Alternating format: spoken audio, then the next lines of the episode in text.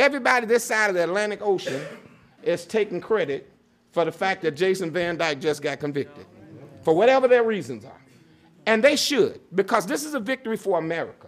As I forestated, America was on trial here. That's right. And people all over America and all over the world have been waiting to see what was going to happen. That's what they They've been watching. A few hours after the jury announced they found Jason Van Dyke guilty, Laquan McDonald's great uncle, Reverend Marvin Hunter, held a press conference at his church. He stood at the pulpit surrounded by family and friends. He's been a spokesperson for the family and attended the trial. He sat with family, clutching each other's hands as they waited for the verdict of Jason Van Dyke. I, I, I can't rejoice in a way, you know, to say yippee ki because this man is going to jail. When I looked over and I saw his wife, my mind had to go to his, his daughters. I could see the pain in those people. But it was also touching, bothering me that they couldn't see the pain that was within us. That's why I couldn't see it. And everybody that tried to come to us on behalf of Jason Van Dyke, they came to us asking us, could we forgive Jason Van Dyke? And I want the world to know that you can't just go around forgiving people who didn't think they'd done anything wrong. But at the end of the day, I can say that I did feel compassion for that family. And if you saw them and didn't feel compassion, then it's something wrong with your human clock. From WBEZ Chicago and the Chicago Tribune, this is 16 Shots, the police shooting of Laquan McDonald. I'm Jen White. After the verdict, a couple hundred people marched through the streets of downtown Chicago for about two hours.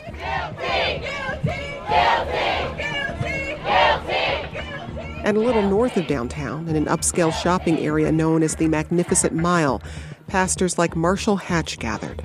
This represents an opportunity to move forward. The people of Chicago decree that this is a 21st century city, and we no longer want to be policed by a 1960s police force. And the pastors prayed. Father, we bless you. We thank you for what our eyes have seen, our ears have heard. But Lord, we thank you for justice. In the strong name of God the Father, God the Son, and the Holy Spirit, we pray. Amen, Chicago. Amen. God bless you. At the courthouse, spectators and both teams of attorneys filtered down to the first floor to share their reactions to the verdict. Uh, Will Calloway, William, common spelling. Activist Will Calloway, the one who was a major force in getting the dashcam video of Laquan McDonald's death released, broke down in tears. And thanked Brandon Smith, the independent journalist who worked with him to get the video released. I just want Brandon to know I really love this man, Joe. Um, I just feel good. I feel good, and that's an understatement. Um, I'm typically not lost for words, but I, I really don't know what to say.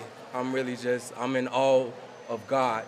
And I just want this, I, I know the whole, whole country is looking at Chicago right now, and I just want the country to know it was only because of God Almighty that we got justice. We did a lot of praying, we did a lot of work, we was peaceful when we didn't want to be peaceful. It was so many police shootings that happened after Laquan McDonald, and we remained peaceful. After his tape was released, we still remain peaceful.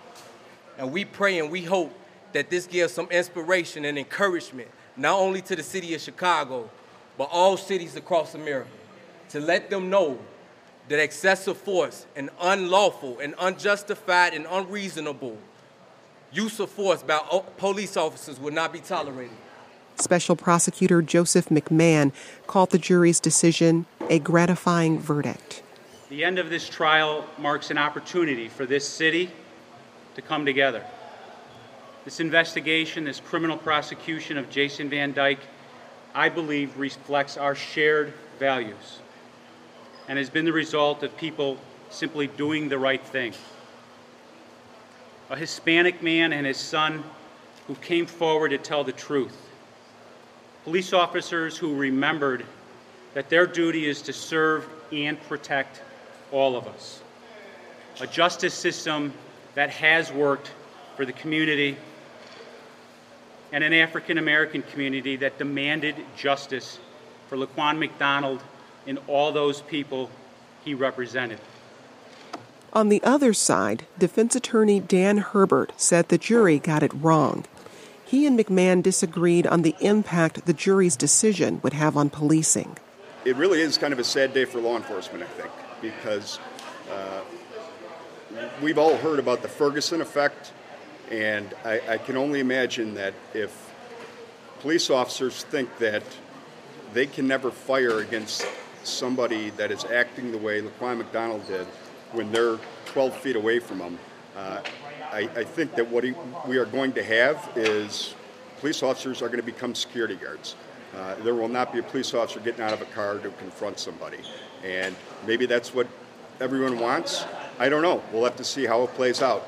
That's not reflective at all of the, the hundreds of law enforcement officers that I know, uh, the thousands that I've worked with. And I don't believe that's the sentiment of the Chicago Police Department. The fact of the matter is, when somebody takes action uh, against armed, uniformed police car, police officers in a police car, that's a very dangerous threat. From now on, when that happens, uh, police officers likely will roll up their windows and wait until this individual gets tired uh, or, God forbid, kill somebody before they even get out of the car. The head of the Illinois Fraternal Order of Police echoed Herbert's concerns about the future of policing, saying, quote, What cop would still want to be proactive fighting crime after this disgusting charade? And are law abiding citizens ready to pay the price? Herbert said he doesn't believe this verdict will mean all that much time in prison for Van Dyke. Still, he pledged they would appeal. We're relieved that we're not looking at a death sentence, but uh, you know we we know that uh, we can get this uh, even better and, and perhaps throw everything out. After the verdict was announced, Judge Vincent Gaughan went back into the jury room for a long talk with jurors. He asked them if they wanted to talk about the experience with reporters. Almost all of them did. Eleven jurors and one alternate sat back in the jury box for an interview. Gaughan was sweet with the jurors and extra accommodating, but he had some strict rules for the reporters. If you, if you ask the names, I'm shutting the whole thing down, okay? Before answer a question, if you could just say your number and whether you are a juror or an alternate, that would be really helpful. No, no, no, no, no, no. You're not going to do that can we, to it. Can we have them say their number before they answer yes, the question but not so we don't mix their up the blood cloaks? type, etc. No. they say their number and that's it, right? My number is 245. I feel that we gave a good verdict. We looked at all the evidence and we ruled on it accordingly. I had no idea that it was like this. I knew that we wasn't supposed to talk to anyone, but to be escorted out and police patrol. Number 243. Every morning I got on the bus and on the train, and I saw hundreds and hundreds of my fellow Chicagoans, and I thought, how did I get on this jury? Right. There are all these, All these people, people. and I'm doing this work, and nobody knows it. It Did- felt really amazing. It felt like a burden or a privilege? A Privilege. 241 having to get out the car into another car on the train because you saw someone reading in the papers and just like it was always on my mind to look around and be observant and just get away from it anywhere 248 i was aware of the case going back to 2014 and was actually aware of the grand jury and there are a lot of things that i was aware of going into this but it wasn't brought up in evidence so had to discipline myself not to consider that. The deliberations were, I think, they couldn't have been better because we listened to each other. We respected what each other said. When somebody was questioning something, we let them ask their questions and we worked with it until people, till we all came to a consensus. We started with the murder. We wanted to decide whether we're going to go first degree or second. So, but we had to break everything down and we talked among each other until we came to the conclusion. The second degree was a mitigating factor that in Mr. Van Dyke's mind, he was doing the right thing. He was um, he was experiencing a, an extreme threat. In his mind, that's how he's experiencing it, and um, he felt like he needed to protect himself. Was an acquittal ever on the table? Did anyone come in the room saying, I don't think he's guilty at all? No. Really? That was never an option in any of the jurors' minds? No. He could legally shoot to kill, he could legally use a gun, but he just did it in a wrong way. So we thought, like, legally, yes, he could do this, so it wasn't misconduct. He took the stand himself. What did you make of his. Oh, Okay, go ahead. I, thought it felt he shouldn't have. Shouldn't he have. messed up. How? I didn't. His testimony was incredible to me. I felt like he was trying to remember stuff that he said that maybe wasn't true, and he wanted to make sure he didn't trip himself up. I felt it felt like it was a rehearsed situation, and I didn't quite trust that. Personally, even though we're right here, I felt him staring at us, tried to win our sympathy in a way, I guess. And I think we all kind of, we just didn't buy it. Uh, juror number 253, I think the turning point for me was when he said, Oh my God, we're going to have to shoot this guy. And he said, Why aren't they shooting him if he's attacking them? I think there was a pause. I think we all wrote down notes on that one, and I think that was kind of a changing point. uh, Juror 248. We watched the video many, many, many times, and I, it was stepping forward instead of retreating. We first took a straw poll. The way we approached it was we did a blind vote just to see where we all were. So we had a baseline for discussion, and then we moved on from there. Juror 240, I did look down because I'm a mom and I and he has a mom, of course, and I was just like feeling a little bad for him. Okay, you got about, about three more minutes. I got, uh, I want to Is there anything any of you would like to say to either Jason Van Dyke or the family of Laquan McDonald? Nobody has to answer that one. Come on, move on to a different question. What will you guys remember about this? just the profound duty that had been placed upon us. I I know I wasn't sleeping for 3 weeks. I was thinking of it constantly.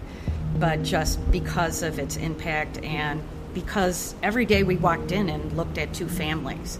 You know, we, we saw Jason Van Dyke's family and we saw Laquan McDonald's family. And you can, I didn't I couldn't walk in here without thinking of that every day. We didn't come here because of race, or we came here for right and wrong. That's all.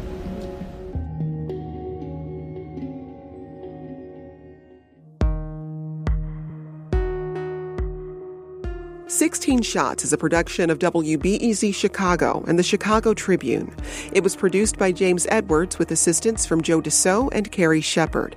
Our reporting team includes Shannon Heffernan, Chip Mitchell, and Patrick Smith. Mike Lansu is our digital editor with help from Paula Friedrich and Gabrielle Wright. Our senior editor is Rob Wildeboer. Brendan Banaszak is our executive producer, and Steve Edwards is WBEZ's chief content officer. Special thanks to the Tribune editors Matt O'Connor, Tracy Van Moorlehem, and Angela Rozas O'Toole.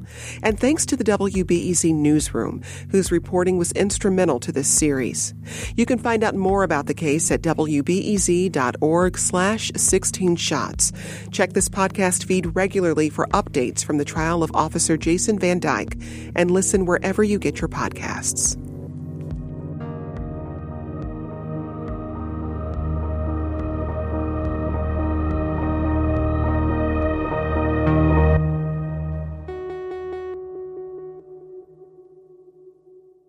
Now, more than ever, facts matter. That's why the journalists at the Chicago Tribune are committed to quality journalism, relentlessly pursuing the truth and providing you with the stories that impact your community, as well as your daily life. Get fact based journalism and support the future of investigative reporting, like 16 Shots, by subscribing to the Chicago Tribune today. Visit chicagotribune.com slash 16 shots for a special subscription offer just for listeners of this podcast.